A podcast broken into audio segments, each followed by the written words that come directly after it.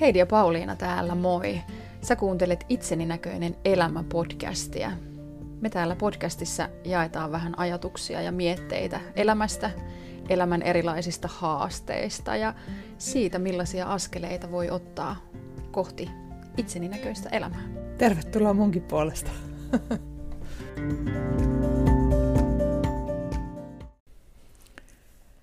Tämä podcast-jakso me tehdään yhteistyössä erityinen sisaruustoiminnan kanssa, joka on Kehitysvammaisten tukiliiton hallinnoimaa toimintaa, joka nostaa esiin pitkäaikaissairaiden ja vammaisten lasten sisarusten huomioimisen ja tuen tarvetta. Tässä jaksossa meidän kanssa on täällä vieras taas. Heidi, kyllä me ollaan onnekkaita, kun meillä on vieraita täällä. Ihanaa. Tämä on niin mahtavaa. Eli täällä meidän mukana on nyt erityinen sisaruustoiminnan koordinaattori ja vertaistoiminnan suunnittelija Kehitysvammaisten tukiliiton Harvinaiskeskus Noriosta, Katri Lehmuskoski. Tervetuloa.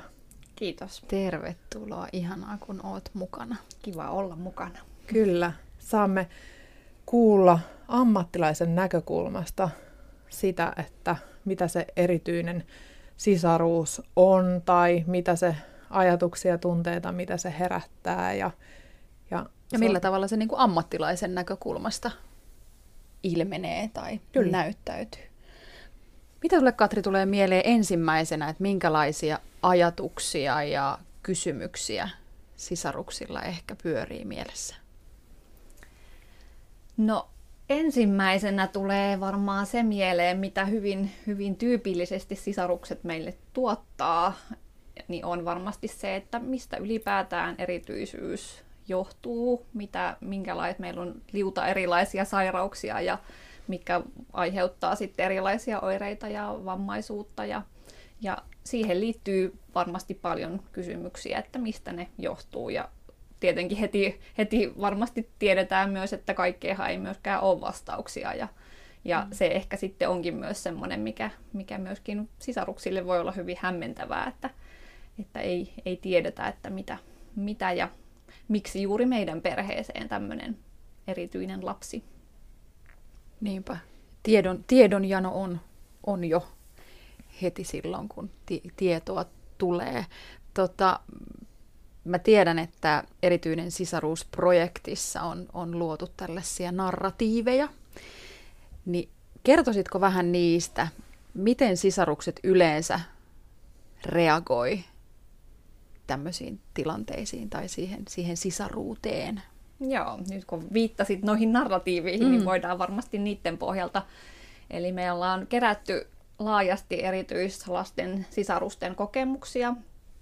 Ja näistä kokemuksista on sitten koostettu tosiaan tällaiset 4 narratiivia, 4 tarinaa, jotka aika pitkälti niin kuin kokoaa juuri sitä kokemusta, mitä se erityinen sisaruus sitten voi aiheuttaa. Ja nämä on tällaisia kuin ihan tavallista sisaruutta, eli hyvin paljon tietenkin on sitä, mikä on aika lailla samantapaista, mitä niin kuin sisarussuhteissa yleensäkin, että kyllähän sisarussuhde on semmoinen suhde, jossa opetellaan esimerkiksi vuorovaikutustaitoja, ihmissuhdetaitoja elämän varrelle, semmoista jakamista ja neuvottelutaitoa, riitelyä ja myöskin sitten sellaista välittämisen osoittamista, niin kyllähän paljon sitä kaikkea liittyy myös erityiseen sisaruuteen. No sitten toisaalta kuitenkin on huomaamaton lapsitarina, joka sitten kuvaa sitä, että kyllä tässä on yleistä,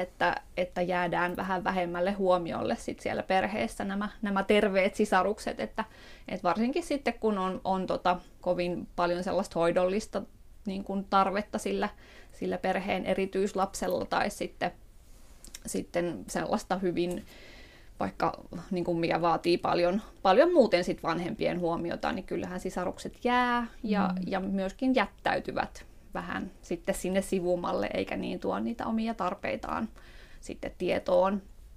Sitten on kolmantena tarina tämmöinen, kun keijumaailma murtuu, joka on otettu yhden sisaruksen käyttämästä termistä ja kuvaa tällaista perusturvan järkkymisen kokemusta ihan, että silloin kun tulee tällaisia hyvin niin kuin vakavia, äkillisiä tilanteita perheisiin, tulee äkillisiä sairauskohtauksia, niin kyllähän ne sitten vie hetkellisesti sitä perusturvaa myöskin, että mitä se sitten, miten uskaltaa ajatella tulevaisuudesta ja minkälaisia, että eletään ehkä päivä kerrallaan sitten siinä kohtaa. Ja sitten vielä kuitenkin neljäntenä tarinana on sitten tämmöinen olet minulle tärkeä, joka sitten kuitenkin loppujen lopuksi kuvaa hyvin sitä, että kyllähän se oma sisarus on aina tosi tärkeä ja rakas ja sitten sellaisena kuin hän kuitenkin on, niin on tosi tärkeä ja sitten niin kuin nähdään ehkä kuitenkin sitä hyvää, mitä siitä erityisyydestä on myös voinut seurata perheeseen. Nämä oli mulle nyt uusia. Heidille nämä ilmeisesti oli tuttuja, että mä en ollut näihin. Ja jotenkin mä aloin ajattelemaan heti omia lapsiani, että voiko näissä myös silleen just seilata niin kuin kaikkien tarinoiden välillä, että koska sehän voi olla jossain vaiheessa joku muu ja jossain vaiheessa sitten joku muu. Joo, juurikin noin, että ne menee hyvin usein sillä lailla limittää ja lomittaa ja ajatellaan, että tai sisaruus on tällä lailla myös muuttuvaa ja niin kuin siihen vaikuttaa tietenkin varmasti niin kuin sisaruksen ikä ja perheen lasten ikä ja ikäerot myöskin, syntymäjärjestys vaikuttaa siihen, että minkälaista se kokemus aina missäkin hetkessä on. Kyllä. Ja tietenkin iän myötä tulee hyvin erilaisia vaiheita ja erilaisia kysymyksiä ehkä, mitä se sitten herättää. Niin. Kyllä. Minkälaisia erilaisia tunteita sisaruksilla on ja mitkä on ehkä sellaisia tunteita, mitkä saattaa vanhemmilta jäädä huomaamatta? No varmasti tunteiden kirjo on hyvin laaja ja hyvin myöskin tällä tavalla vaihteleva ja ehkä sitä sellaista ristiriitaisuutta niissä tunteissa myöskin hyvin paljon koetaan ja siinä kanssa sitä samanaikaisuutta, että kuinka sä voit yhtä aikaa iloita ja niin kuin nähdä hyvää ja tietenkin, että oma sisarus on rakas, mutta sitten samaan aikaan se voi olla maailman ärsyttävintä, että on erityislapsi sisaruksena. Et siinä tietenkin varmasti on hyvin tämmöistä yksilöllistä, että millä tavalla niitä tunteita sisarukset ilmaisee sit vanhempien suuntaan, mutta sitten tietenkin ehkä mitä on vaikeampi ilmaista tai mitä ei välttämättä niin kun näe niin helposti ehkä vanhemmat, niin on varmasti sellaista häpeää ja syyllisyyttä sitten, ja sitä sellaista oman paikan etsintää varmasti monella tapaa, että kuinka paljon on mukana siinä sisaruksen asioissa ja kuinka paljon sitten on lupa ehkä elää sellaista omaa elämää myöskin. Kyllä. Ekassa jaksossa Ainon kanssa puhuttiin myös tunteista ja just siitä semmoisesta ristiriitaisuudesta, että se sisarus on niin kuin se maailman rakkain ja tärkein, että miten minulla voi olla tämmöisiä ikäviä tunteita niin kuin sitä sisarusta kohtaan. Ja puhuttiin just siitä, että kuinka ne tunteet ei niin kuin sulje pois toisiaan, että kaikki tunteet nimenomaan mahtuu mukaan ja kaikki tunteet on tosi ok. Onko sisaruksilla jotain uskomuksia? Joo. Tietenkin nyt hyvä ehkä tässä kohtaa sanoa myös tämä, että nyt kun mäkin tässä puhun sisarusten kokemuksista, niin on tärkeää totta kai aina muistaa, että jokainen kokemus ja jokainen sisarus on yksilö ja jokaisella on omanlaiset kokemukset, mutta puhun kuitenkin semmoisen laajan otannan kautta. Ja itse olen tehnyt myöskin sisarusten parissa paljon työtä, että siihen myöskin perustan varmasti näitä kokemuksia, mitä itsellä on, niin on varmasti noihin uskomuksiin saattaa liittyä just siihen, että mistä ne vammat ja sairaudet johtuu, niin siihen voi liittyä monenlaisia uskomuksia just tietenkin niin kuin tämmöisillä ehkä alle kouluikäisillä lapsilla, kun ajatellaan ehkä aika konkreettisesti ja ei ole sellaista abstraktia ajatusmaailmaa vielä niin kehittynyt, niin sitten voi olla tietenkin tällaisia, että ajatellaan jonkun oman ajatuksen vaikuttaneen sitten, että mä silloin sanoin näin, niin sitten sen takia, että niin kun tollaisia valitettavasti on ja niiden jäljille voi olla ehkä aika vaikeakin aina päästä sitten niin kuin ulkopuolisten tai vanhempienkaan. Että ja sitä tärkeämpää se olisi, että niitä saataisiin selville, että minkälaisia ajatuksia on ja niin kuin, että päästäisiin sitten myös niitä ehkä oikomaan. Joo, tämä on kyllä mielenkiintoinen maailma, just tämä uskomusmaailma ja sitten just niinku sitä ajatusta, että minkä ikäisiä niinku lapset missäkin vaiheessa on. Ja sitten varmasti sekin, kun sä kohtaat, jos mä ymmärsin oikein, niin harvinaisten sairauksien, että kun siellä ei ole tällaista perinnöllistä esimerkiksi, mikä oli Ainon veljellä, niin sitten just se, että siinä on vielä paljon enemmän niitä kysymysmerkkejä, että ei voida täysin sanoa vaikka just eliniän ennustetta tai sitä, että miten lapsi voi kehittyä. Ja juuri niin kuin puhun omasta kokemuksestani, että koska se, meillä ei ollut vastauksia meillä vanhemmillakaan, niin sitten just se sisaruksien, että hetkinen, että mikä tämä nyt on ja miten tämä niin kuin tupsahti tähän. Ja sitten just se, että jos sisaruksella tulee vaikka just joku sairaalakeikka tai infektio tai joku muu tällainen, niin sitten just se, että siellä voi olla joku uskomus siitä, että apu, johtuuko se siitä, että mä olin nyt sitten kaverin luona käymässä ja mä toin sitten sen flunssan tänne ja nyt pikkusisko joutui sen takia sairaalaan. Ja... Kyllä. Varmasti juuri näin jotenkin kanssa. Meen heti vähän kanssa omiin keloihin just siinä, että vaikka kun puhutaan niistä infektioista, että missä meidänkin perheessä, niin ne infektiot on ollut asia, mistä on ollut pakko puhua. Ja niitä on niin kuin pitänyt nostaa framille. Ja sitten just se, että sit kun joku lapsi on tullut kipeäksi, niin on niin kuin nähnyt sen, että sen lapsella on niin kuin hätä siitä, että nyt mä tartutan ton erityisen ja sitten joudutte lähteä sairaalaan ja se on niin kuin mun syy. Ja ne on tosi herkkiä juttuja. Ja sit mikä tuossa Ainonkin haastattelussa tai meidän jaksossa tuli jotenkin ilmi se, että kuinka paljon sisarukset sit jotenkin saattaa peitellä myös niitä omia ajatuksiaan ja omia tuntemuksiaan. Et voi olla, että lapsella on se pelko siellä, että apua, nyt mä tartutan ton erityisen tähän flunssaan, mutta sitten ei haluta ehkä kuormittaa sitä vanhempaa sillä omalla huolella tai omalla murheella. Ja sitten pahimmassa tapauksessa se jää niin kuin sinne sisälle mylläämään. Ja se sairaalamaailma ylipäätään on varmasti sisaruksille sellainen hyvin mystinenkin välillä, että monesti niin kuin tietenkin voi olla, että sisaruksia ei oteta mukaan tai ei niin kuin kaikissa tilanteissa ei ole tietenkään mahdollistakaan juurikin näiden infektioriskien takia, ja se on totta kai hyvin ymmärrettävää ja siitä on tärkeää pitää kiinni, mutta sitten jotenkin siihen, ja sitten toisaalta siihen liittyy myös paljon sellaista niin kuin, ehkä kateutta niin kuin siitä, että no nyt pääsee sairaalaan ja kaikki tämmöiset terapiakäynnit, niin ne voi olla sellaisia myös niin kuin suuria kateuden aiheuttajia, että voi kun minäkin pääsisin ja että siellä saa sitten sen jonkun aikuisen huomion tai pääsee sen vanhemman kanssa sinne, että sitten toki niin kuin tämä puoli, mutta sitten totta kai se, myös se huoli ja pelko, mitä ne niin kuin kaikki käynnit ja minkälaista se hoito siellä sairaalassa sitten on ja mitä sieltä seuraa, että sitten voi tietenkin lähteä sisarus miettimään, että no, jos ei niin kuin mun omaa sisarusta ole osattu parantaa, niin jos mulle tulee jotain, kyllä, niin pystytäänkö sitten muakaan niin kuin siellä auttaa, että kyllä. Ja miten paljon ne tavallaan ne hetket ja ne kohtaamiset silloin, vaikka kun lapset on pienempiä, että miten sitä tilannetta on niin kuin käyty läpi, niin miten ne vaikuttaa esimerkiksi siinä vaiheessa, kun sisarus rupeaa perustamaan omaa perhettä, niin kuinka paljon tavallaan ne niin kuin tapa, miten silloin lapsena on kysymyksiin vastattu ja miten on niitä huolia kohdattu, niin miten se vaikuttaa sit siinä kohtaa, kun perustetaan ehkä sitä omaa perhettä. Ja on taas uudenlaisia kysymyksiä.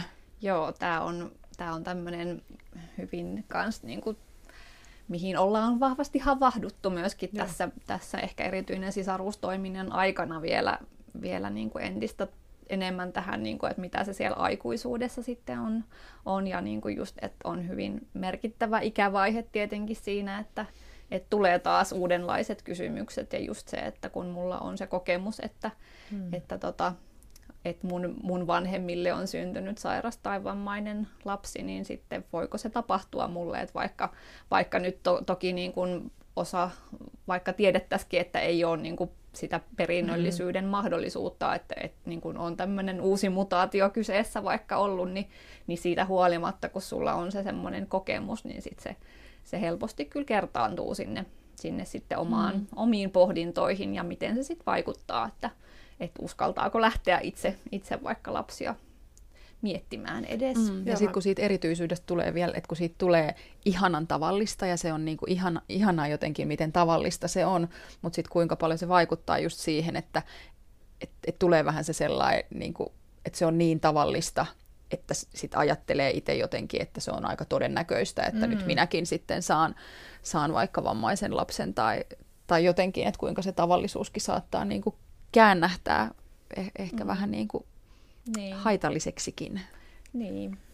Ja mä muistan just taas tässä, tää on jännä kyllä sitä kelaa niin kuin sitä omaa elämäänsä ja sitä, että mitä muistikuvia on niin kuin muista lapsista sitten silloin, kun on ollut tämä erityinen meidän elämässä, niin muistan, miten he leikki tosi paljon sairaalaleikkejä, että ihan valtavasti oli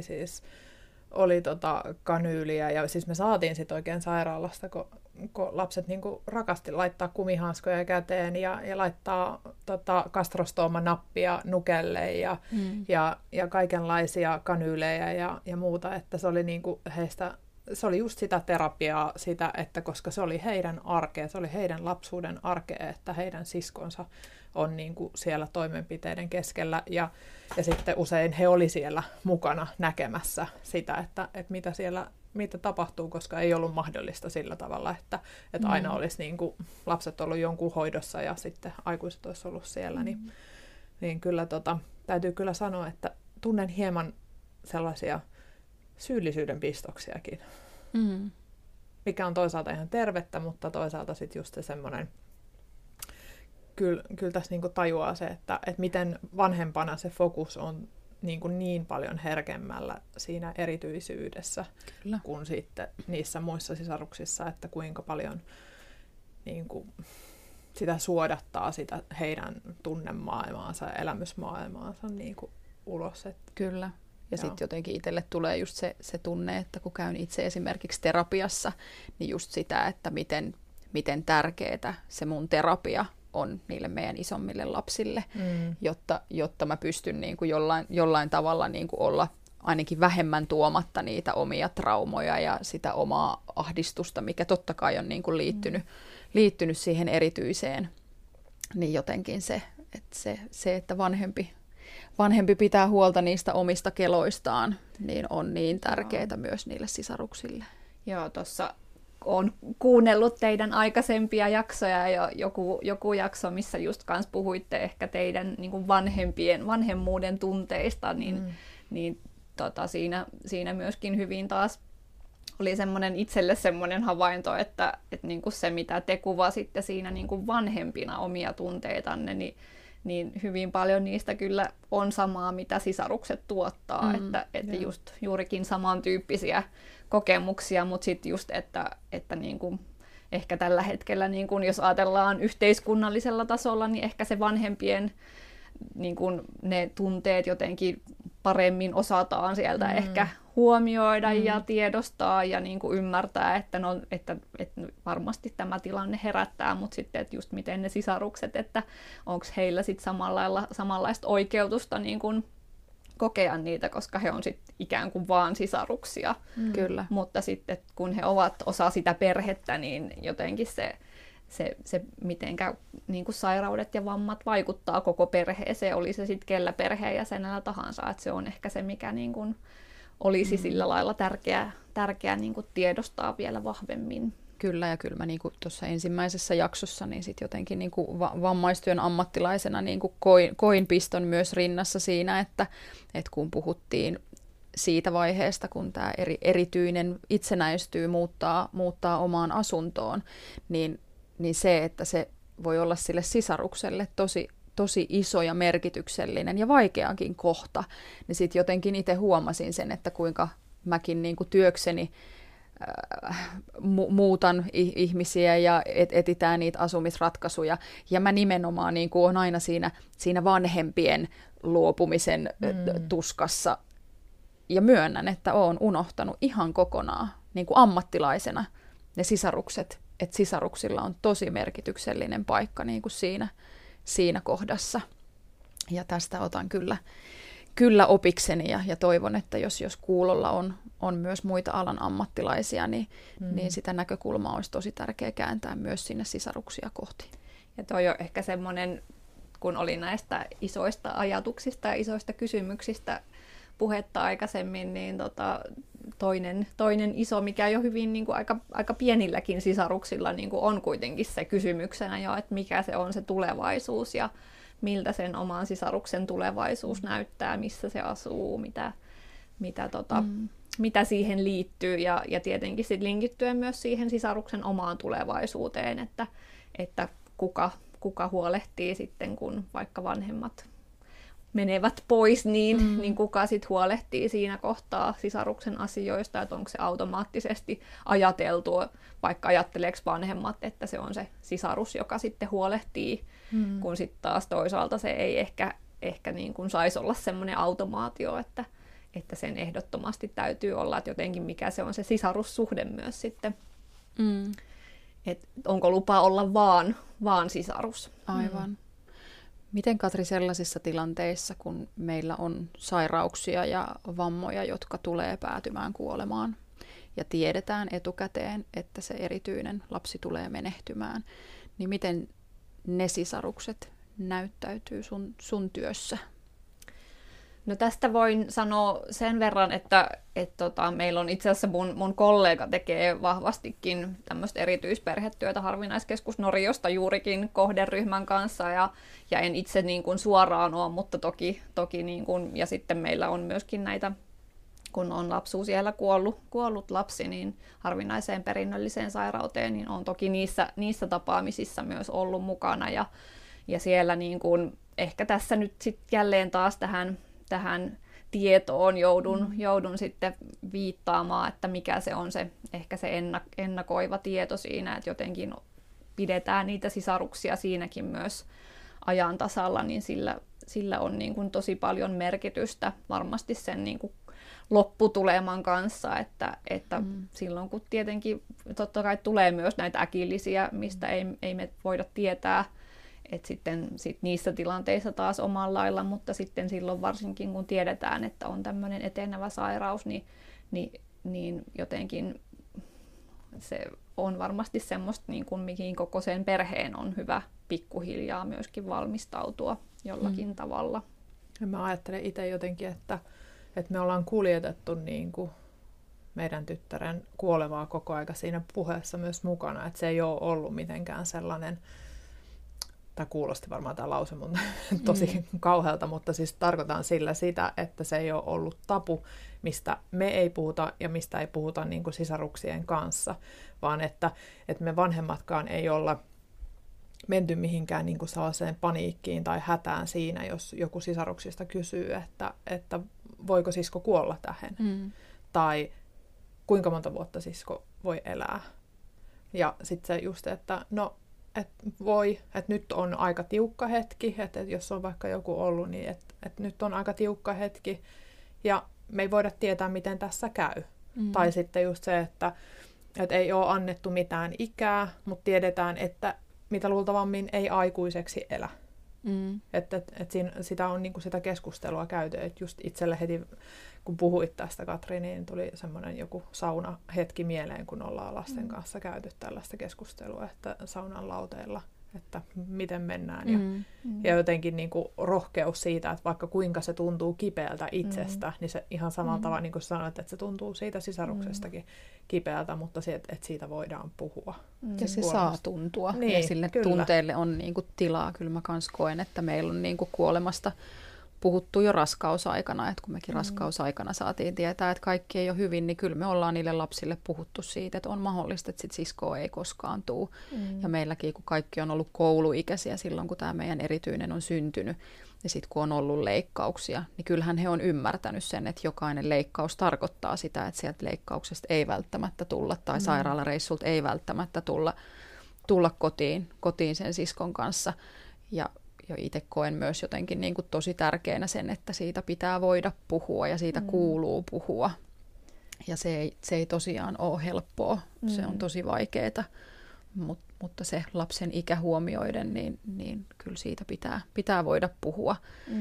Joo, ja jotenkin se, että otetaan se myöskin, sekin asia niin kuin tavallaan koko perheen ehkä jutuksi, että se voi olla myös asia, mikä niin kuin yhdistää meitä perheenä ja tuo sitä yhteenkuuluvuuden tunnetta, että ei niin kuin jokainen suree omassa nurkassa omalla tavallaan. Totta kai varmasti sitäkin on, mutta silti, että siitä tulee myös semmoinen, niin kuin, että ollaan toinen toisemme tukena siinä isossa jutussa, mikä on totta kai niin kuin koko perheelle iso surullinen asia.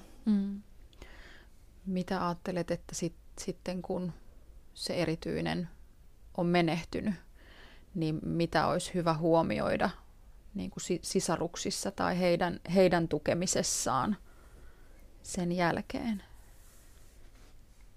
No, tässä nyt varmasti taas riippuu hyvin paljon siitä, että minkä ikäisistä sisaruksista on kyse perheessä ja totta kai niin kun, sit jälleen myös niin kun sisarusten temperamentti vaikuttaa siihen, että miten he vaikka just ilmaisee niitä surun tunteita. Ja sitten ehkä niin kun lasten surussa on varmasti se semmoinen, mitä on ehkä aikuisena myöskin ja vanhempana hyvä niin kun jollain tavalla ymmärtää myös, että miten se lapsen suru menee. Et Käpy ry:n toiminnassa on muistelen, että on käytetty tämmöistä termiä, että lapsi surahtaa, mikä on jotenkin semmoinen hyvin kuvaava, että et kuitenkin lapsella se arki saattaa jatkua ja tietyllä tavalla niin kuin on hyväkin, että arki jatkuu ja tuo sitä turvaa lapselle, mutta sitten että siellä tulee niitä semmoisia hetkiä, jossa varmasti se lapsi myös niin kuin sitä surua tuo esille ja itkee ja ihmettelee ja näin, mutta sitten toisaalta niin kuin vastapainona ehkä onkin tärkeää, että siellä säilyy niitä arjen juttuja, leikkejä ja touhuja, että sitten ehkä niin kuin aikuisilla helpommin sitten ehkä vajotaan sinne niin kuin semmoiseen syvään suremiseen ja ollaan pitkän aikaa siinä tilassa, mutta sitten ehkä lapsen suru on siinä mielessä aika erilaista, että ehkä sen on niin kuin jotenkin, sitä on varmasti hyvä tiedostaa niin kuin vanhemman tämmöisessä tilanteessa. Ja sitten totta kai niin kuin se vanhemman rooli siinä, että vanhemman jotenkin, että vanhempi itse myös tunnistaa niitä omia voimavarojansa siinä hetkessä ja että mihin sitten tarvii niin kuin ammattilaisen apua mahdollisesti myös sen lapsen surun kanssa. Mitä sä, Katri, ajattelet, että mitkä on sellaisia merkkejä, mihin aikuisen, vanhemman tai sit ammattilaisen olisi syytä puuttua, että jos sisarus oireilee jollain tavalla, niin mitä on sellaisia merkkejä? Joo, tämäkään ei ole kauhean yksiselitteinen juttu, koska ehkä nimenomaan just niitä voi olla tosi vaikea tunnistaa, että mikä on sitä sellaista jo niin vakavaa, että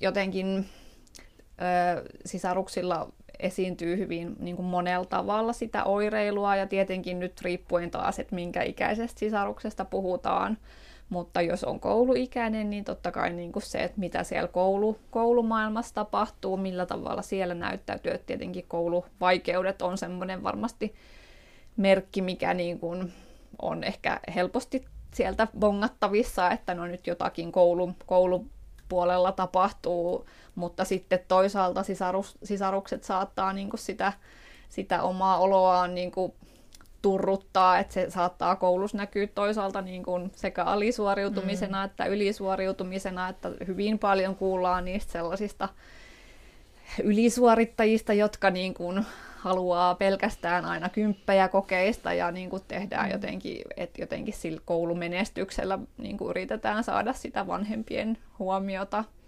Mutta sitten toisaalta myös se, että jos vaikka sisarus paljon osallistuu niin kuin arjen hoitotoimenpiteisiin, niin sitten ei lue vaikka ehdi lukea kokeisiin tai ehdi tehdä läksyjä, niin sitten saattaa tulla sitä alisuoriutumista.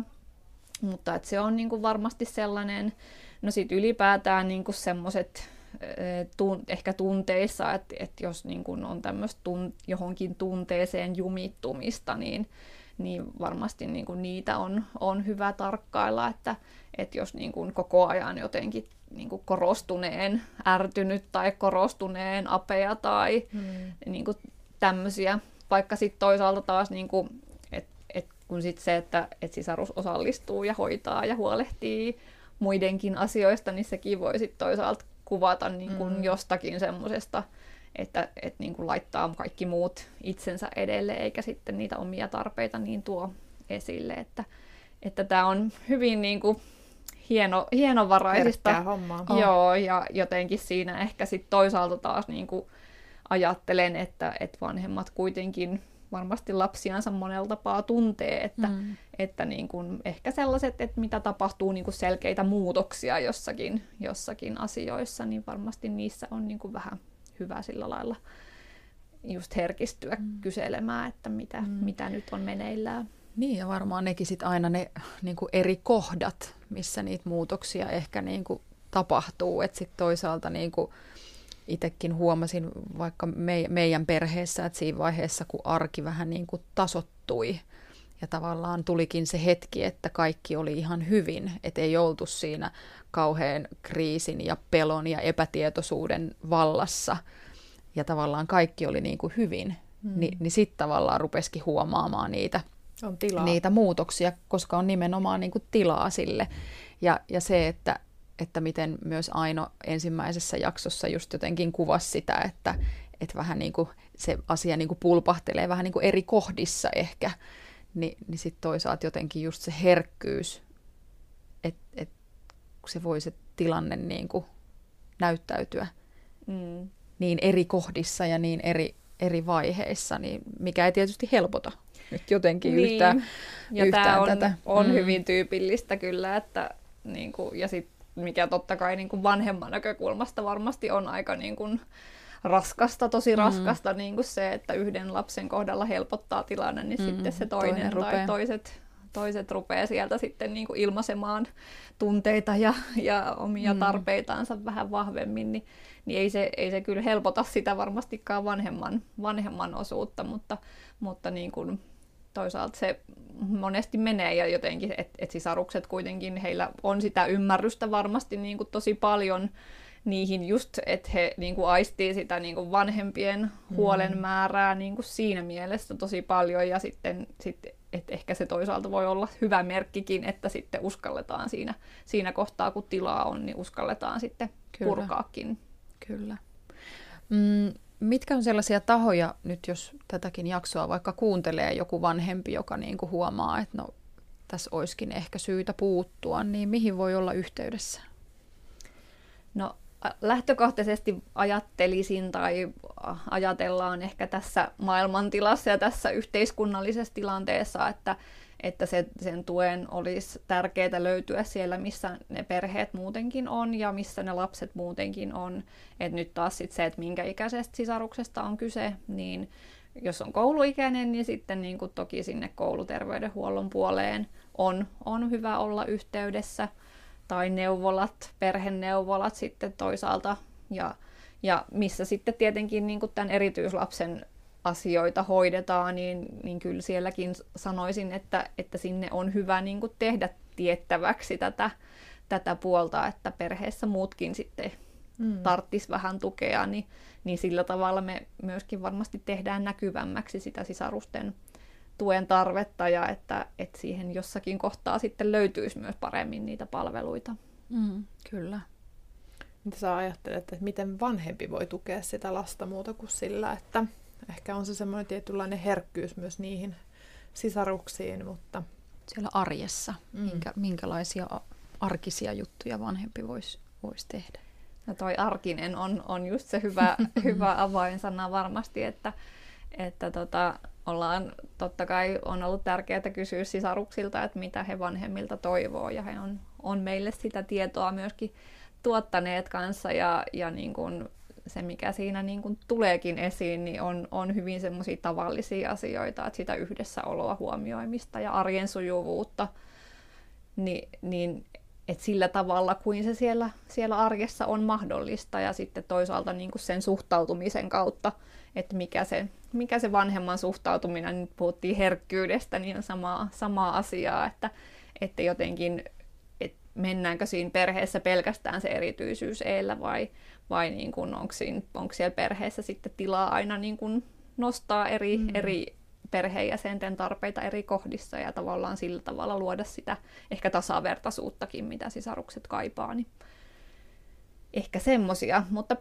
pieniä hetkiä, että, niin kun, että jotenkin se on ehkä se vanhemmalle se, ajattelisin toivottavasti toivoa tuova myös, että sisarukset ei välttämättä kuitenkaan kaipaa niitä semmoisia megatapahtumia, että lähdetään nyt jonnekin huvipuistoon tai ulkomaille, ja se on niin kuin sitä, mikä on se juttu, vaan ehkä enemmän just siellä, että arjessa huomioidaan ja voidaanko siellä just vuorotella, että ja tästä niin kuin varmasti just jokainen perhe luo niitä omia yksilöllisiä tapoja, että miten just kunkin perheen arkeen se parhaiten sopii.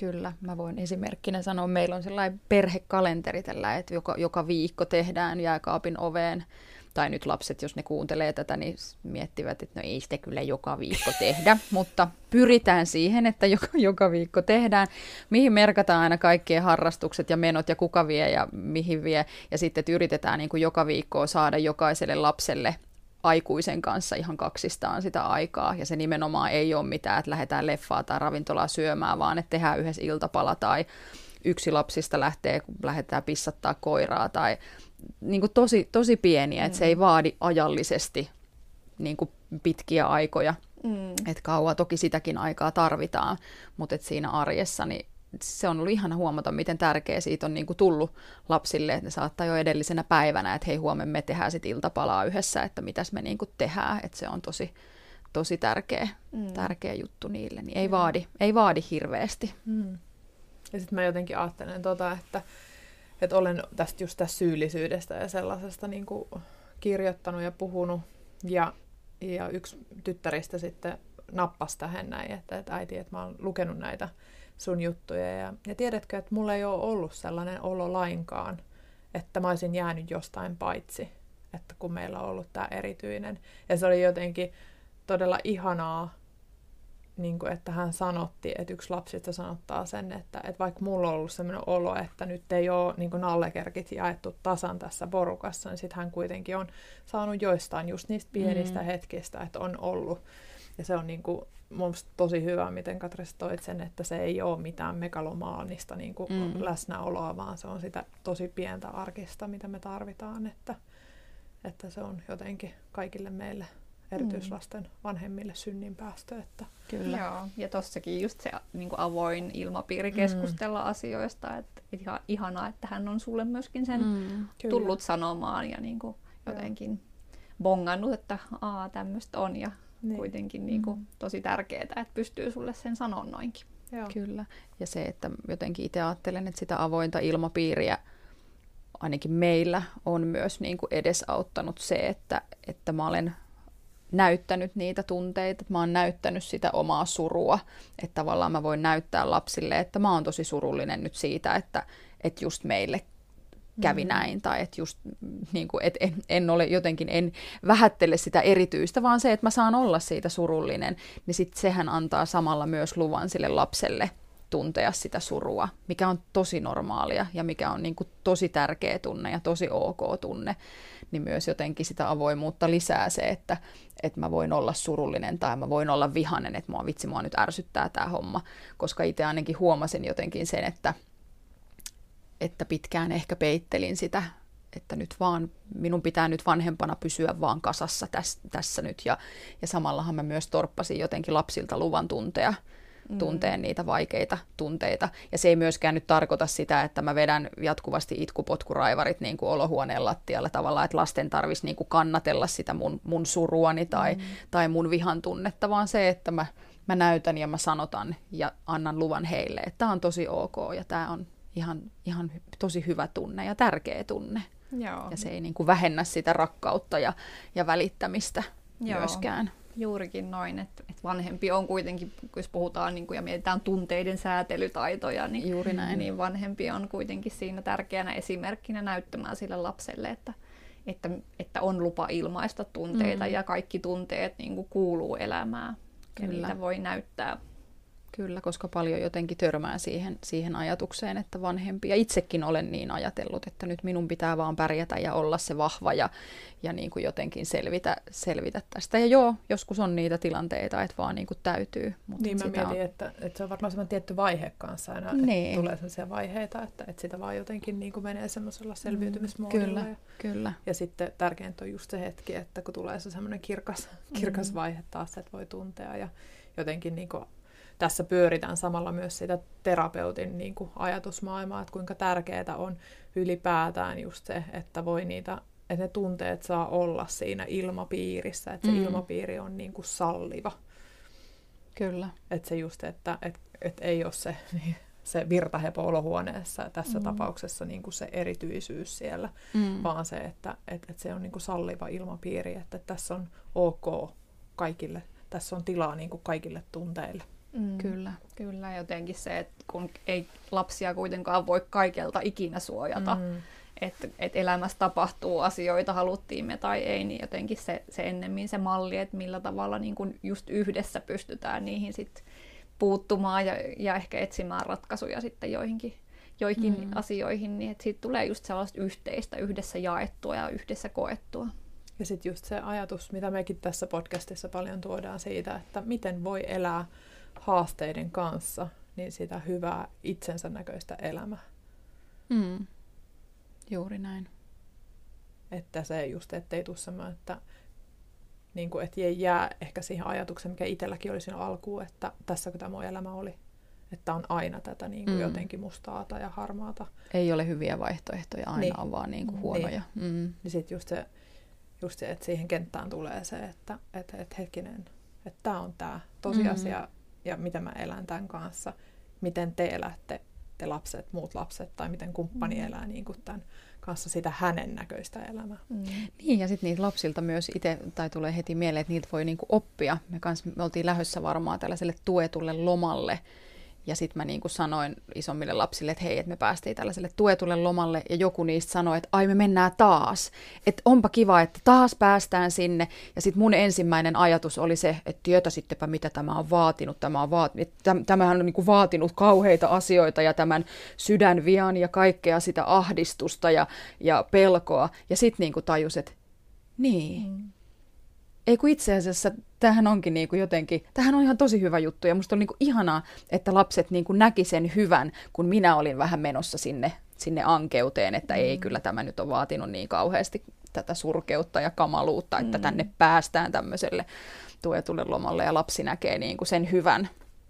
Niin se kyllä, ja lapset ehkä on isoja opettajia. Joo, ja ehkä tuosta voidaan tulla myös siihen vielä, että kyllähän erityinen sisaruus on myös paljon hyvää, tuottava asia ja niin kuin sisaruksille kuitenkin kehittyy ja kasvaa niin kuin tämmöisiä arvokkaita ominaisuuksia sen kautta, että varmasti sillä lailla katsellaan maailmaa hieman avoimemmin ja avarammin ja ymmärretään ja hyväksytään erilaisuutta monella tapaa. Nähdään ehkä silleen just niitä arjen pieniä hetkiä, miten hyviä hetkiä ja osataan iloita niistä vähän eri lailla, koetaan sitä perheen yhteenkuuluvuutta ja on voinut monesti niin kuin lähentää perhettä monella tapaa ja sitten kuitenkin kaikkea empatiakykyä ja joustavuutta ja sitkeyttä, mitä sitten se kuitenkin sisaruksille myös kasvattaa. Mainitsitkin tuossa jotenkin niistä vahvuuksista, mitä se erityinen sisaruus synnyttää. Olisiko jotain, mitä sä haluaisit sanoa jollekin erityiselle sisarukselle, joka tätä ehkä kuuntelee ja pohtii ja pähkäilee sitä, että mitä tämä nyt tarkoittaa ja miten tästä eteenpäin. Ja mieleni tekee ehkä viitata siihen teidän podcastin teemaan tässäkin myös sisarusten osalta, just mitä äsken kanssa puhuttiin, että on lupa niin kuin löytää se itsensä näköinen elämä ja tunnistaa, että mitä hyvää se erityisyys on kuitenkin elämään tuonut, mutta silti kuitenkin rohkeasti rakentaa omaa elämää ja haaveilla ja unelmoida ja ja jotenkin löytää se oma polku ja niin kuin varmasti sen erityisyyden niin kuin vaikutuksiin kuitenkin joten jollakin tavalla kyllähän ne vaikuttaa, mutta et niin kuin löytää se omanlainen sisaruus varmasti siinä ja omanlainen elämä. Mm. Entä vanhemmalle? Mitä sä haluaisit sanoa vanhemmalle? Vanhemmalle? No varmasti ehkä sitten no sekin, että on tärkeää kuitenkin huomioida ja huolehtia siitä omasta jaksamisesta ja tunnistaa ne omat voimavarat, mihin se oma jaksaminen riittää ja tarvittaessa hakee varmasti apua, mutta ihan samalla lailla jotenkin siinä, että kyllä niin kun lapset varmasti aina on, niin kun, tai ne omat vanhemmat ovat lapselle tosi tärkeät ja rakkaat ja jotenkin sen suhtautumisen ja avoimuuden kautta niin tehdä kuitenkin sellaista hyvää yhteistä perhe-elämää ja niin kuin perhekokemusta. Kyllä. Oi että. Kiitos Katri isosti, kun tulit tänne meidän vieraaksi. Ja mä oon ainakin ihan silleen, että mä oon saanut tästä tosi tosi paljon ihan siihen omaan arkeen vietäväksi. Ja samoin. Ja ajatuksia, mutta myös sit just sitä käytännön niin kuin opastusta siihen, että taas mun lapset, kun he kuuntelevat tätä, niin tietävät, että äidin kanssa on kaikenlaisia keskusteluja tiedossa. Kiitos Katri. Mielessä. Tästä on äärimmäisen hyvä jatkaa. Kiitos kun tulit. Kiitos. Kiitos.